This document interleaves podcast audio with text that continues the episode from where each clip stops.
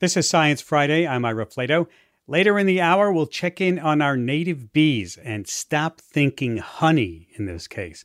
And also more information on what made the recent earthquake in Morocco so devastating. But first, this past Tuesday, the CDC recommended new COVID vaccines from Pfizer and Moderna for anyone over the age of six months. It's welcome news for some as COVID cases have been ticking up over the summer, accompanied by higher hospital admissions and deaths. How should we think about these new boosters? Should we expect to take them every year going forward? Joining me is Dr. Katelyn Jetelina, adjunct professor at UT Health School of Public Health and author of Your Local Epidemiologist newsletter. She's based in San Diego, California. Welcome back. Yeah, thanks for having me again. It's terrific to have you back. Okay, let's talk about these new COVID boosters. When are they available? Who should be getting them? Yeah, big news. So earlier this week, the FDA approved um, the updated vaccines for this fall. And on Tuesday, the CDC determined that everyone over six months is eligible for an updated COVID 19 vaccine this fall because the benefits of vaccines completely outweigh the risks across all age groups. Now, the next step is when are they available is a really good question. Technically, you're able to get the vaccine today. However, access may be delayed or challenging while we're waiting for, for example, physicians' offices to get their supply in. And maybe we can get into this a little more later, but waiting may make sense for some as well. So, yeah, great news, welcome news, and hopefully it helps our fall and winter. And there's a wrinkle in it this time in that they're not free, right? That's right. So, this is the first time the government is not paying for our COVID 19 vaccines, particularly because we are out of a public health emergency. So, that means that Pfizer and Moderna, they're charging about $120, $129 per dose, and Novavax, I think, is around the same at about 130. Wow. And for the record, I think this cost of vaccines is absolutely absurd given that we taxpayers funded Operation Warp Speed in the first place. But this is what is happening. Now, the good news is private insurance is going to cover it. Medicare is going to cover it, for example. The biggest challenge will be among the uninsured, which is about 9% of Americans, and the government's working on getting them free vaccines as well. And is the vaccine designed to prevent COVID or, or like the other ones? You're going to get COVID. You just won't get as sick if you get COVID and may avoid a trip to the hospital. Yeah. So I know your audience appreciates nuance. So I'll get into a little nuance here. The new vaccine or this updated vaccine for this fall has an updated formula and it targets a specific Omicron subvariant called XBB. And the number one priority for these vaccines is to help prevent uh, hospitalization and death, severe disease, particularly among, of course, the highest risk, which is those over 65 or those people with comorbidities. But there are secondary advantages to the vaccine, like prevention of infection as well as reduction in transmission. But that effect wanes much more quickly. It wanes probably around three or four months. So the main purpose of these is to protect against severe disease. Now, what if I recently had COVID? Now, like myself, I just came off of uh, being contagious or, or, giving it to people. I tested negative uh, just, let's say, a, a, week or so ago. Do I wait a few months because my natural immunity is, is going to kick in first? Yeah, this is a really good question. And it's a tricky answer because it's a bit of a game. You know, we have a very scarce scientific guidance on optimal timing. But what the scientific guidance is telling us is that you should wait at least two to three months after infection. You don't have to wait. We won't like exhaust or overwhelm our immune system, but waiting ensures that we broaden our B cells, which is our secondary line of defense. It's basically our antibody factory. And with this updated vaccine formula, we want this factory update. So wait at least two to three months after infection. The question is on the other end, how long do we wait? And the longer we wait, the more we get out of this vaccine. Uh, one study showed that waiting eight months helps. Another study showing that waiting 12 months help. But waiting is a gamble, right? So even if vaccine protection sooner is not as good as it could be, it's better than waiting too long and catching COVID without limited protection, especially among high risk people. So, all that to say, if you're over 65 or at high risk for severe disease, I suggest waiting about four months after infection or your previous vaccine. If you're under 65 and not at risk, I would wait at least six months. And what if you had a recent booster, like the old booster? And you said, oh, well, I'm going to get it, and then this comes out. Should you be waiting also? Yes, I would. The official guidance from the CDC is to wait at least two months. But I would take the similar suggestions that wait, you know, if you're high risk for severe disease, wait about six months. If not, you can wait a little longer. Hmm. And how should we be thinking about masking at this point? Well, masking gets everyone's blood boiling. Um, well, well, well. Let me let me let me preface that by saying there has been a slight uptick in cases, right? There is. We are currently in a wave right now, and that is because of uh, behaviors changing during the summer. You know, masks work. I will go on record saying that that they reduce the amount of particles you inhale and reduce the amount of viral particles you exhale.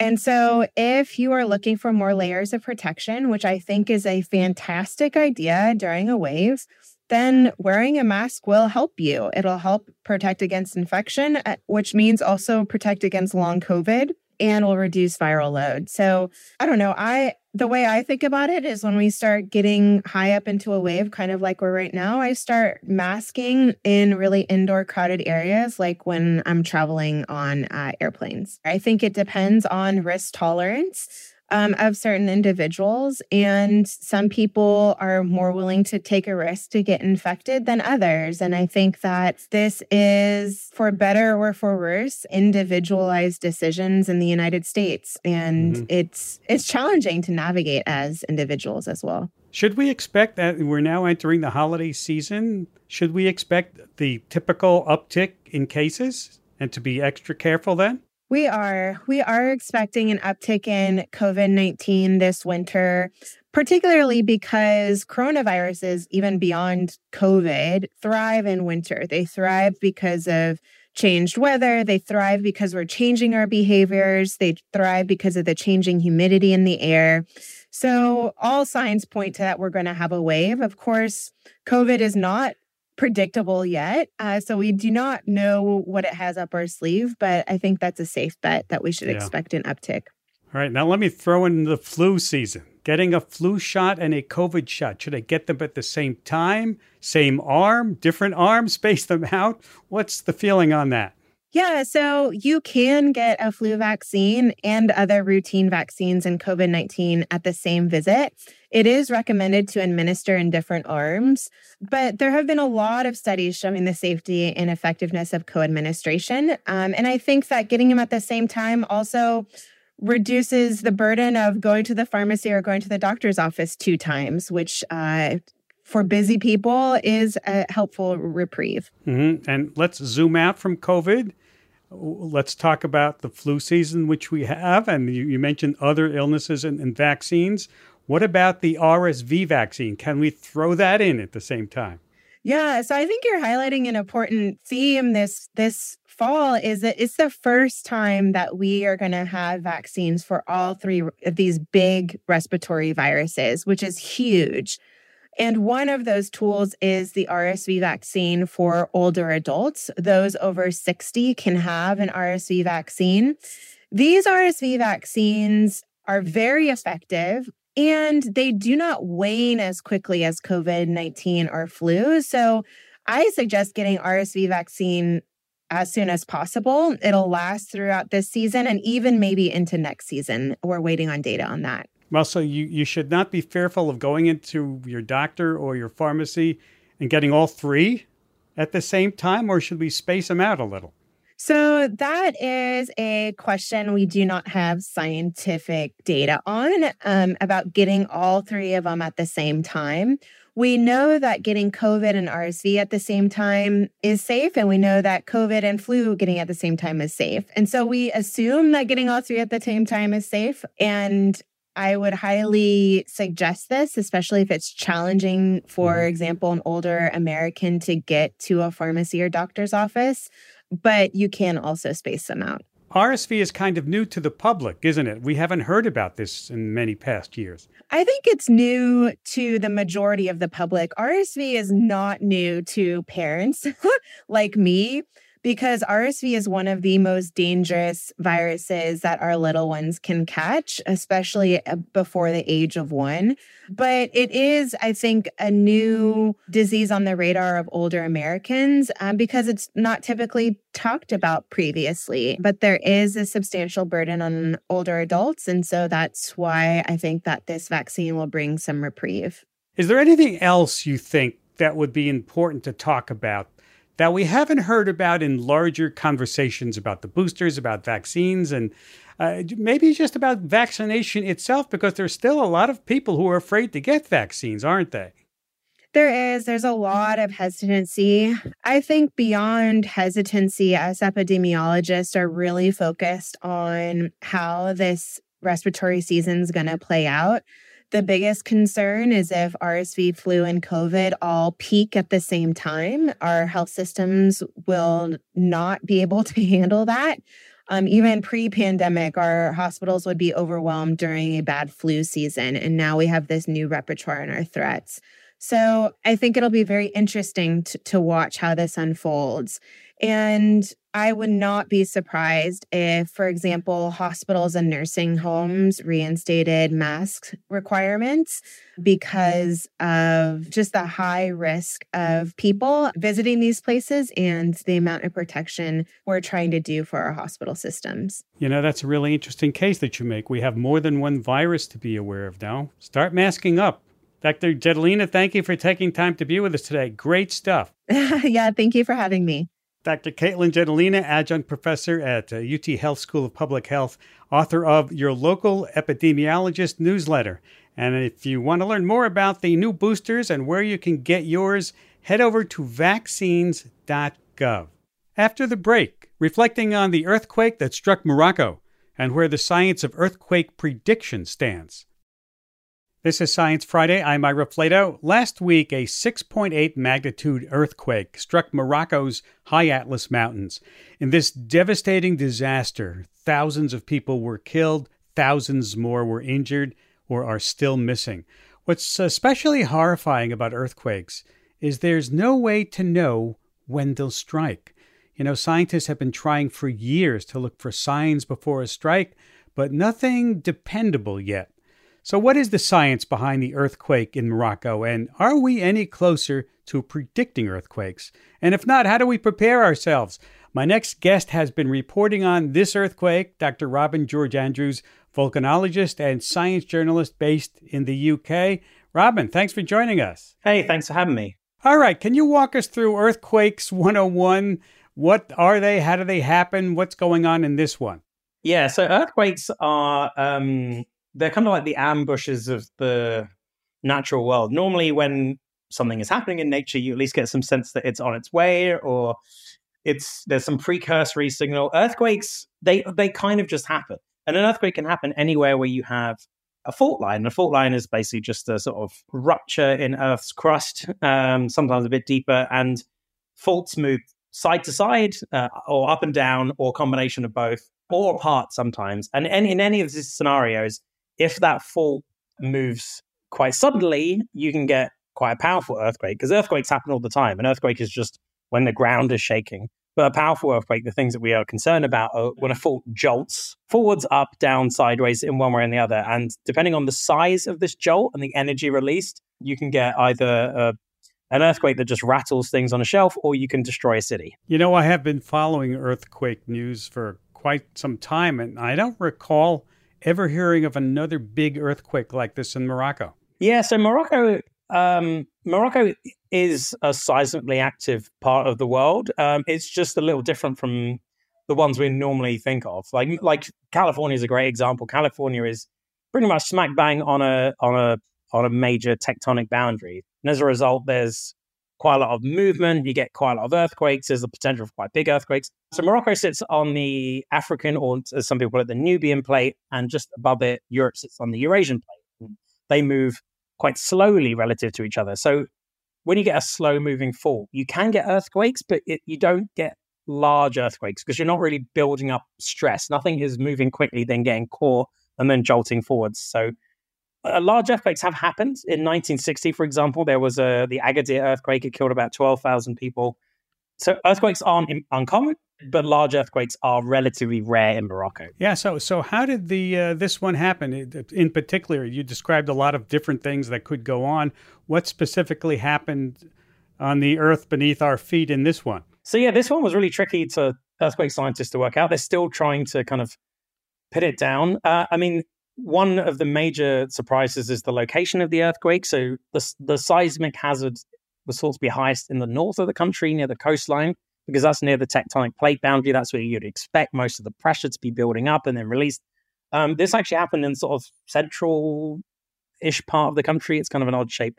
The other thing is the fault networks around these mountain, the high Atlas mountains, are not as well known as others. Some are really old. Um, some are some date back to Pangaea, you know, the supercontinent that was around at the time of the dinosaurs, at hundreds of millions of years old. Some of these faults were were, you know, suspected to not have moved for eons. You know, maybe before humans even evolved, kind of level. And it's it's really hard to tell if a fault has moved that far back in the past. You know, the evidence is really hard. So in this case, what looks like happened was a very, very sleepy fault, one that most people didn't have their eye on, thought was inactive, seems to be the one that kind of jolted forwards and it just happened to jolt forward in a in an incredibly potent way and it generated a lot of shaking, you know, so much so that people felt it in Lisbon. Yeah. And how deep inside the earth does this earthquake originate? So this one was incredibly shallow. So sometimes earthquakes can happen like hundreds of kilometers deep. They're kind of rare in terms of the ones that affect humans, but they can. But this one was,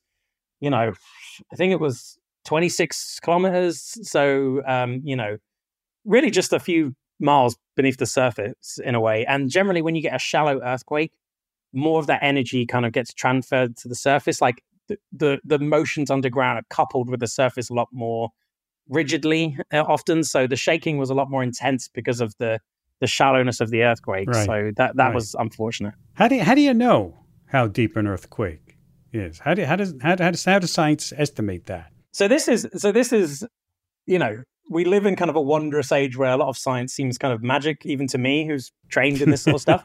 um, seismology is a relatively young science, and it essentially is listening for the, you know, it's picking up on the vibrations that are unleashed by earthquakes, and they come in different flavors. And scientists, a hundred years ago, were barely beginning to understand like how to use these seismic waves to see into the earth to some degree you know it was but in that time scientists have managed to you know use seismometers all over the world in the area you know they've used the motion of the ground with satellites in space you know they you they can listen to this kind of symphony of seismic music that's coming from the earth and match it up with ground movement they see at the surface and they can use that to very accurately pinpoint not only how deep the earthquake was, actually the specific fault that slipped, kind of thing. So it's all in retrospect. It's all like after it happens, which is kind of part of the problem. But the fact that it can be done with this precision does give you kind of some optimism for where the field will go in the future. Mm. There's a huge difference in this case about how Marrakesh fared versus the villages in the High Atlas Mountains faring, right? Yeah, and this is one of this is something that seismologists often tell me is like earthquakes don't kill people, buildings kill people.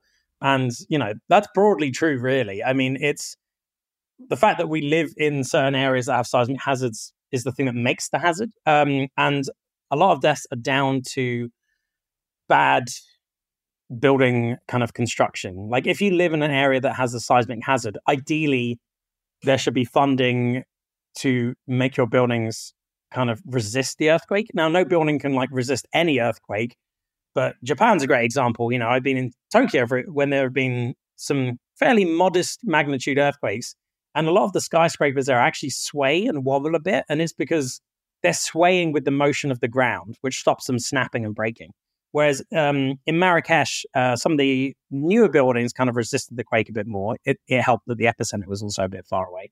But the parts of the old town um, have no structures designed to resist earthquakes, so that suffered a lot more damage. And in the high Atlas Mountains, like whole villages have been razed to the ground. I've been, you know, I've enjoyed visiting Morocco, and I've been to these mountains, and and the villages there are built kind of, you know, it's like mud brick construction, uh, unreinforced masonry.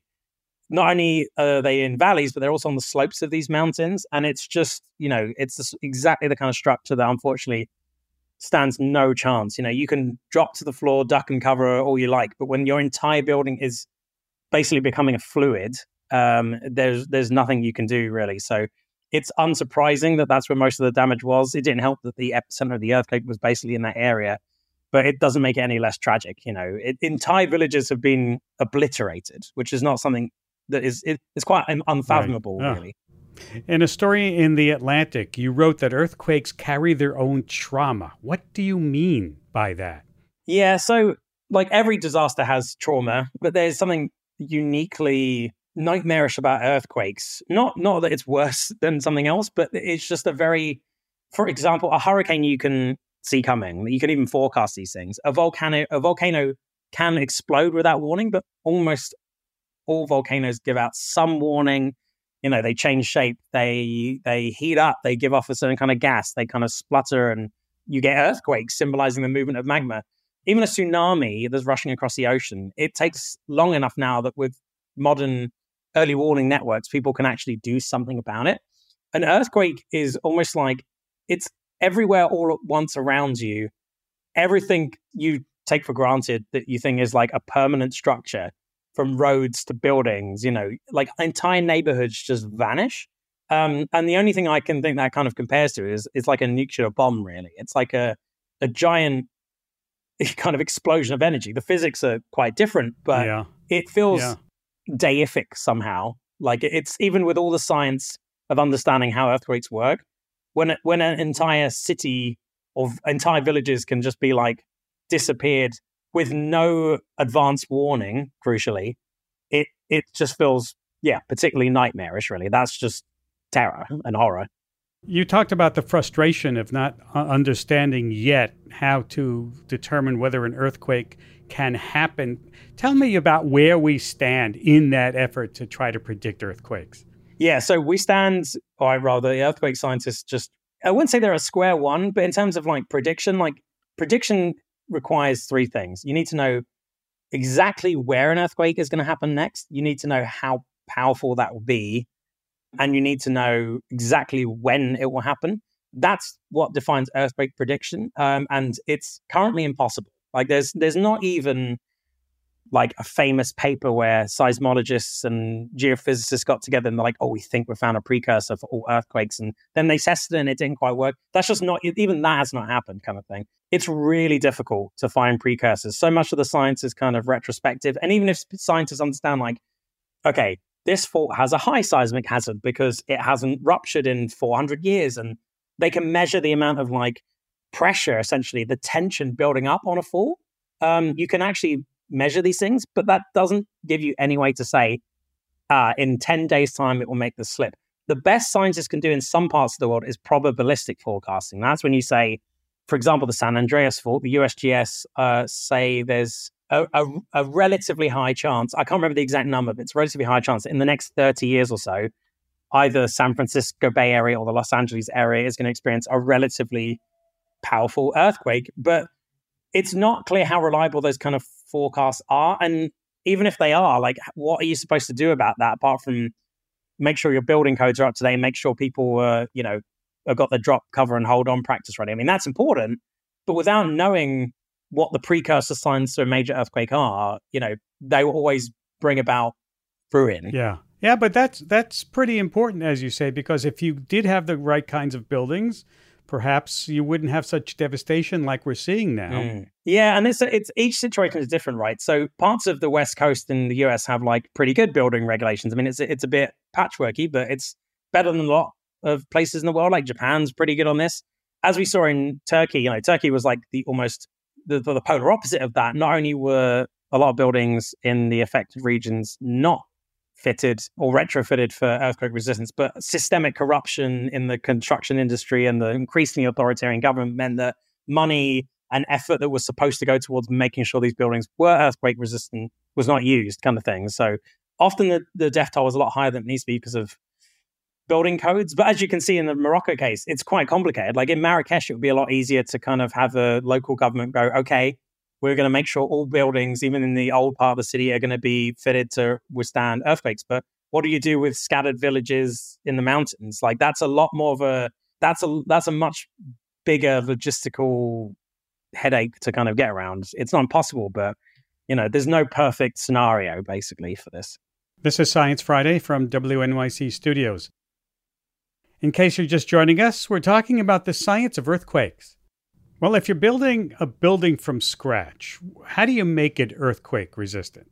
So, part one of the ways is like you make sure it sways with the motion of the ground. So, earthquakes move make the ground move broadly in two ways. They make the ground move up and down, which doesn't help, but the side to side motion is really problematic. I mean, that's the sort of thing that can kind of tear buildings apart. And then you get some seismic waves that cause other kind of vibrations. So it's hard to plan for all scenarios, but making sure it moves with the motion of the quake helps. Like a, a, an example of uh, one of, a lot of the problems in Turkey is a lot of apartment buildings, building contractors saved costs by instead of having a really strong foundational base, like with really rigid pillars um, at the base of these buildings, they put a shop in, and that required like knocking out a few of the kind of foundation pillars. So when the earthquake happened, the buildings just pancaked down on themselves because of that kind of thing. So to, to actually make a building earthquake resistant is complicated, but it's not so complicated that it can't be done if governments are and in some cases private companies are willing to invest in doing it. You know,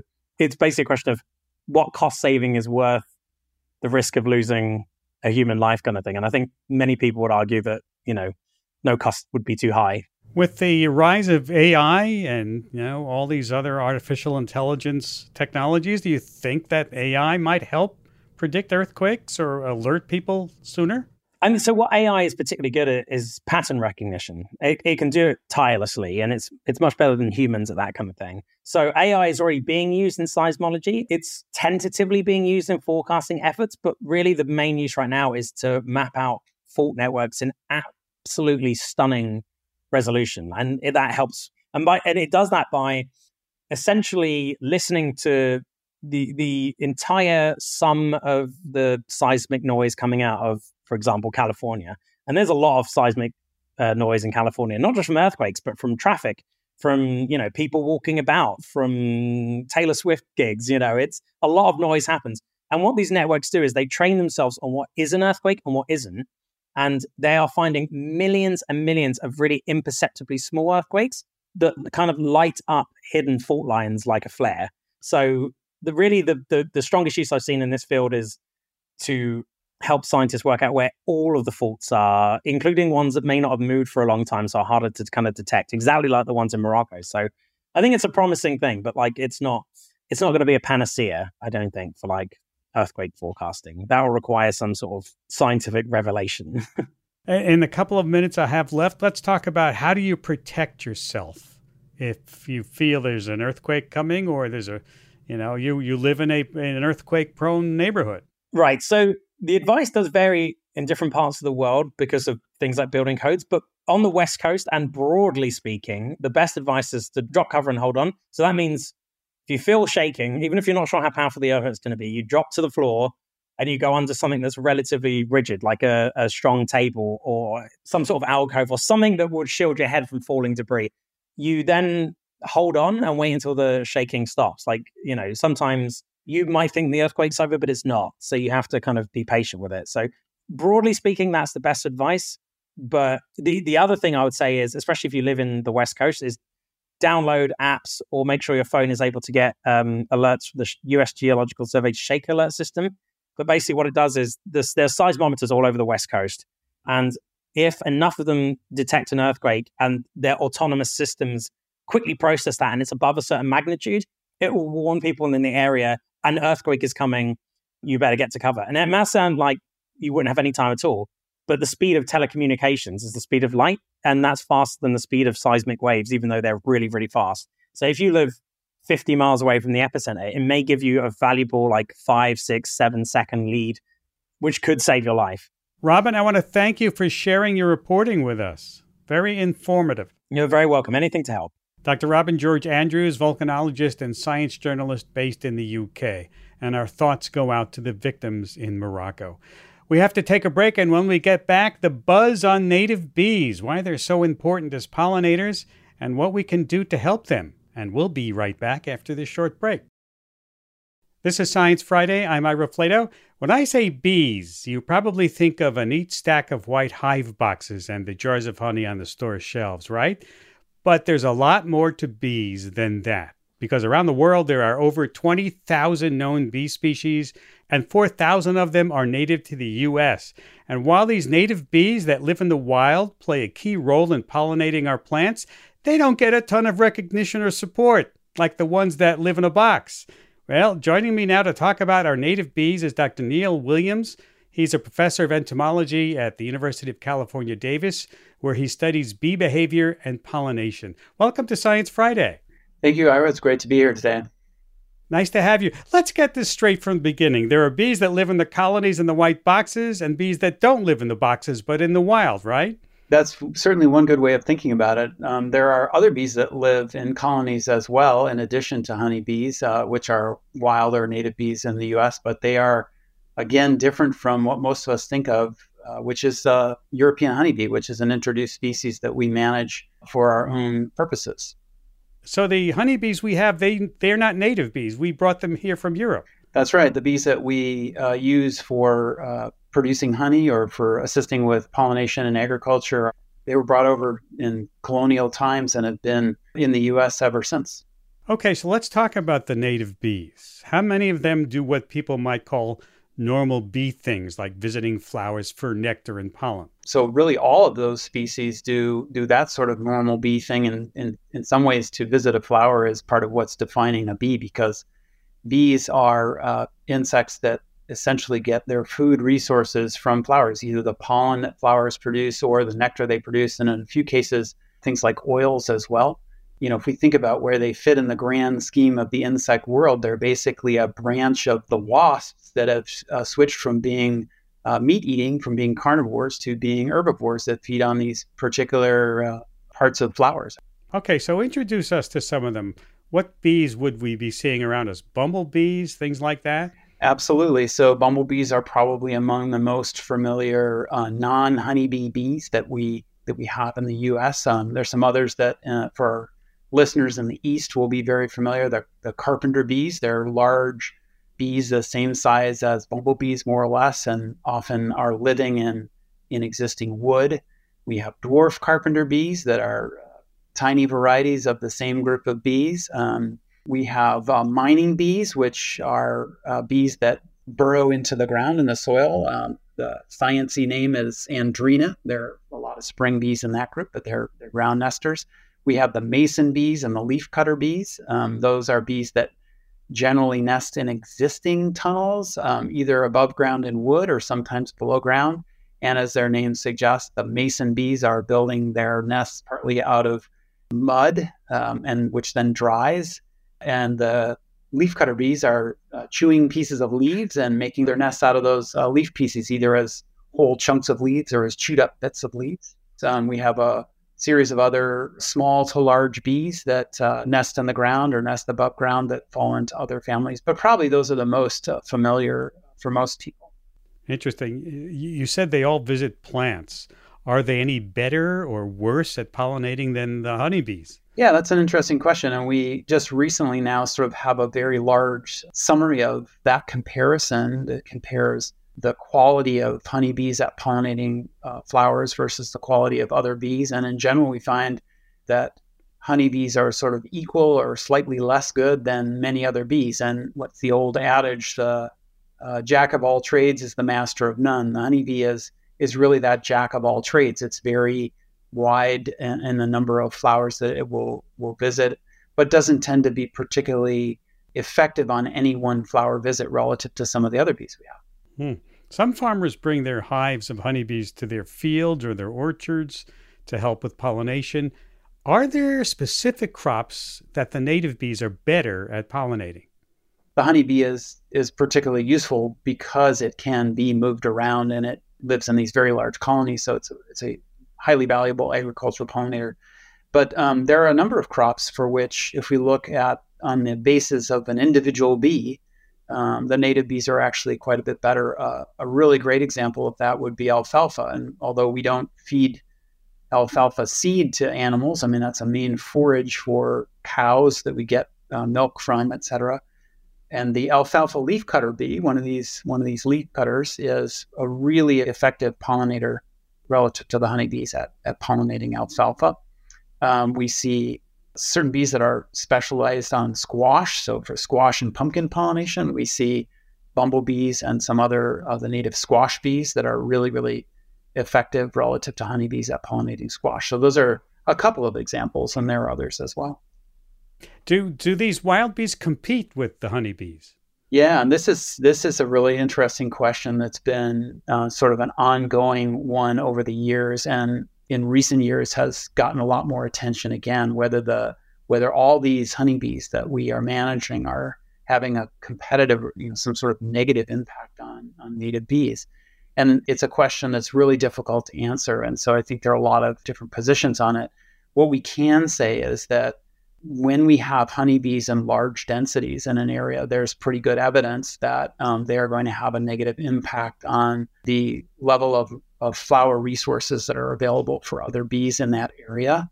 And so, you know, it's a question of numbers and, and being very mindful of the way that we're managing this really social, abundant social foraging organism in the context of those of those other bees. But we, we do see evidence for competition for sure. I understand that you published a paper last year about what happens when honeybees are introduced to an area and the effect on native bees. Tell us about that. Yeah, so we've we have a couple of papers that that are on this, and um, I should point out that this work is really uh, work that was led by Maureen Page, who was a grad student at the time. Really fantastic piece of work that Maureen led, looking at the impacts of of honeybees on the native bees. And one of the papers that she led, really, we we were looking at what the impacts on the pollination of native plants was. So rather than directly at the at the impact on the bees themselves, looking at what the effect was on the native plants. And, and in that case, because the honeybees were numerous and very good at using resources from the flowers, and also because they were not quite as effective or not as effective at all on a per visit basis in terms of pollinating the flowers, they took resources, didn't do as good a job at pollinating, and so the native bees tended to visit uh, less, and so we saw a decrease in the overall pollination of that native plant. Now, I know your lab has a special interest in bumblebees. Hmm. Why is that? Uh, well, we, we have an interest in bumblebees. We have an interest in other bees too. But yeah, bumblebees we've done quite a bit of work on over the years, and mostly uh, they have characteristics that allows us to work on them in a range of different questions. So, like the honeybees, in a funny way, we can raise wild queen bumblebees that will make their own little nests, sort of like mini hives. And that those hives we can then put at different places in the landscape to uh, explore how you know, the, the amount of floral resources, maybe the level of pesticides or something like that will impact the performance of the individual uh, hives. So they're they're very amenable. We also find them to work really well in lab situations. Some bees really do not like to fly in confinement in cages or in the lab. Bumblebees are pretty good about that. So your bumblebee is sort of the lab animal that not a white mouse, it's yeah, a bumblebee. That's right. It's become a pretty useful organism for studying things in the lab.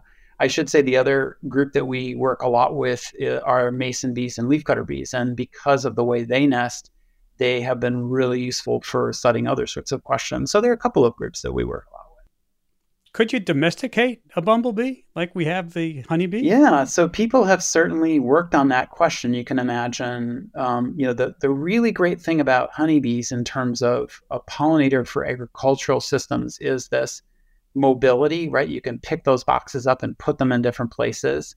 Um, they're also super generalized. Um, they have large numbers of workers and they're perennial. So they're active early and late in the season. And so bumblebees, although they don't share all those characteristics, they can be placed into boxes, they can be reared. And so there's been a lot of work trying to figure out where they're best usable. I'd say one of the most interesting places that we use them a lot is in greenhouse pollination. So honeybees really don't like to be confined to small greenhouse spaces, but bumblebees again have this characteristic where they're pretty happy to forage. And so for things like greenhouse reared peppers or tomatoes that require uh, bee pollination, bumblebees are a go-to species and have been really useful. And we increasingly see them in, in areas where they're out in field situations too. Hmm. How much do we know about the health of the native bees? Is anyone keeping track? There are people for sure who are increasingly keeping track. There are uh, people who are carefully studying interactions between wild bees and certain kinds of prevalent diseases that we see. And I'd say overall, broader initiatives that are underway to do monitoring of populations and communities of native bees in different places, both within by the government within, um, you know, say the national mm-hmm. park system on uh, various agency lands, but then also by a lot of uh, citizen groups. We one of the really interesting ones that's ongoing is a is work that's by the Xerces Society, and Xerces has uh, got the Pacific Northwest bumblebee monitoring, and now down into California, and there are similar efforts in the East Coast as well. Amazing. In, in recent years, we've seen lots of stories about honeybees on the decline hives collapsing. Mm-hmm. Are native bees having similar problems or are they not? Yeah, this is really one of those questions that um, is a hot area of debate even among bee researchers. So there's pretty good evidence, uh, I'd say strong evidence even, that certain species are declining. And we, we can tell that when we use methods where we look at uh, what we call occupancy. So we look at places where they have been found in the past and where they're found now. And that allows us to sort of understand changes both in the distribution, where they're located across uh, a region, as well as sort of estimate changes in their overall broad abundance. And so we see for some groups that we have good data for, there's evidence of substantial decreases in, in that metric.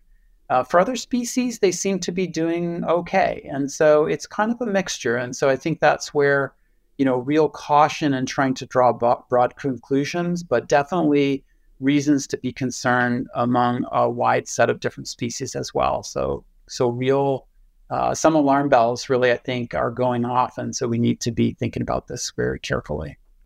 When you talk about alarm bells, what are the threats then to these native bees? Yeah, so so there are a variety of threats that native bees face that are shared with a lot of other organisms in general, and certainly insects. So some of them will be very familiar to people that are interested in other groups as well. So bees are threatened by the use of pesticides, both you know insecticides, fungicides, and herbicides that have negative impacts on bees. Um, they're threatened by the loss of reliable foraging uh, floral resources. They are threatened by a set of emerging diseases. And this is, again, where the honeybee gets a lot of attention, right? These colony collapse, maybe resulting from certain viruses, but, nat- but wild bees, native bees, also have some uh, substantial problems with certain viruses and, and also other kinds of pathogens. Um, and then a, then a really big one, you know, is, is climate change. So we have to be fully recognize that that changes in rainfall and also changes in temperature patterns seem to be stressing uh, bees in different parts of the U.S. for sure. Mm-hmm. I'm Ira Flatow, and this is Science Friday from WNYC Studios. Can I plant a little patch of wildflowers in a pot or in the yard and and really help out? This is also one of these questions that's that's a complex one, but we'll try not to make it too complex. I mean, in general, planting flowers for bees is a useful thing the one thing we'd want to be careful about if we were planting flowers in the yard is that we were also being careful about the use of some of these chemical pesticides. But I think also recognizing the importance of uh, of natural areas and broader uh, stewardship of habitat for bees across the landscape is is really important. And you know this tricky one with climate change too. What are we going to do? It's not we don't we don't solve climate change with the sorts of things that we would do small scale actions to help bees but we can do some things, probably providing, uh, you know, uh, shady spots where they have what we call microclimates that are maybe protecting them from times where there are heat waves that are particularly problematic, things like that that could be useful. Well, Neil, we could talk about bees all day, which I'm sure is what you do. That's where you live. But we have run out of time. I want to thank you for taking time to be with us today. it's a pleasure. I really appreciate you giving me the opportunity to talk. So thank you. Dr. Neil Williams, professor of entomology at the University of California, Davis. Before we go, we want to say goodbye to two former guests on the show who were pioneers in their respective fields and who have recently passed away. Ferid Murad won a Nobel Prize in Physiology or Medicine in 1998 for his work studying nitric oxide's effects on tissue and blood flow.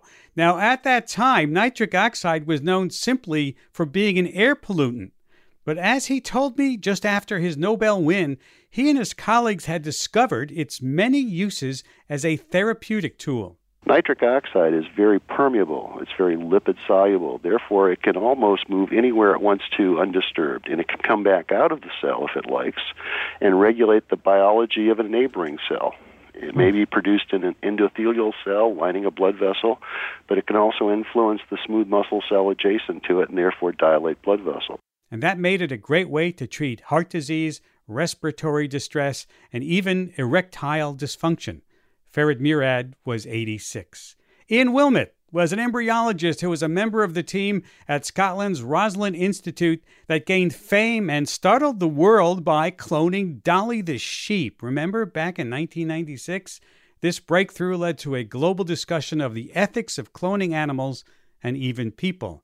Wilmut said many times that cloning human babies was a step too far. As he told me back in 2006, he feared research like his could be frightening at first and then maybe taken for granted over time. I believe more opportunities still to come from biomedical research than all of the advances that we've had so far. And just think how many of those there are. But what we need is uh, basic research to ask as many fundamental questions as we can in order to maximize the number of opportunities that we have available. And I'm at least as afraid of the fact that people take for granted the opportunities each generation have and do not look forward to the future. Wilmut's work extended into stem cell research and an initiative to combat Parkinson's disease, which eventually took his life this week at the age of 79. Before we go, a special sci fi welcome to folks listening to us on KLCC in Eugene, Oregon. Glad to have you as part of the sci fi family. And that's about it for this week. If you missed any part of the program or you would like to hear it again, subscribe to our podcasts or ask your smart speaker to play Science Friday. And you can join us throughout the week on social media or with our newsletters, sciencefriday.com slash newsletters. You can email us the classic way, sci-fi at sciencefriday.com. And if you're celebrating, have a happy Rosh Hashanah.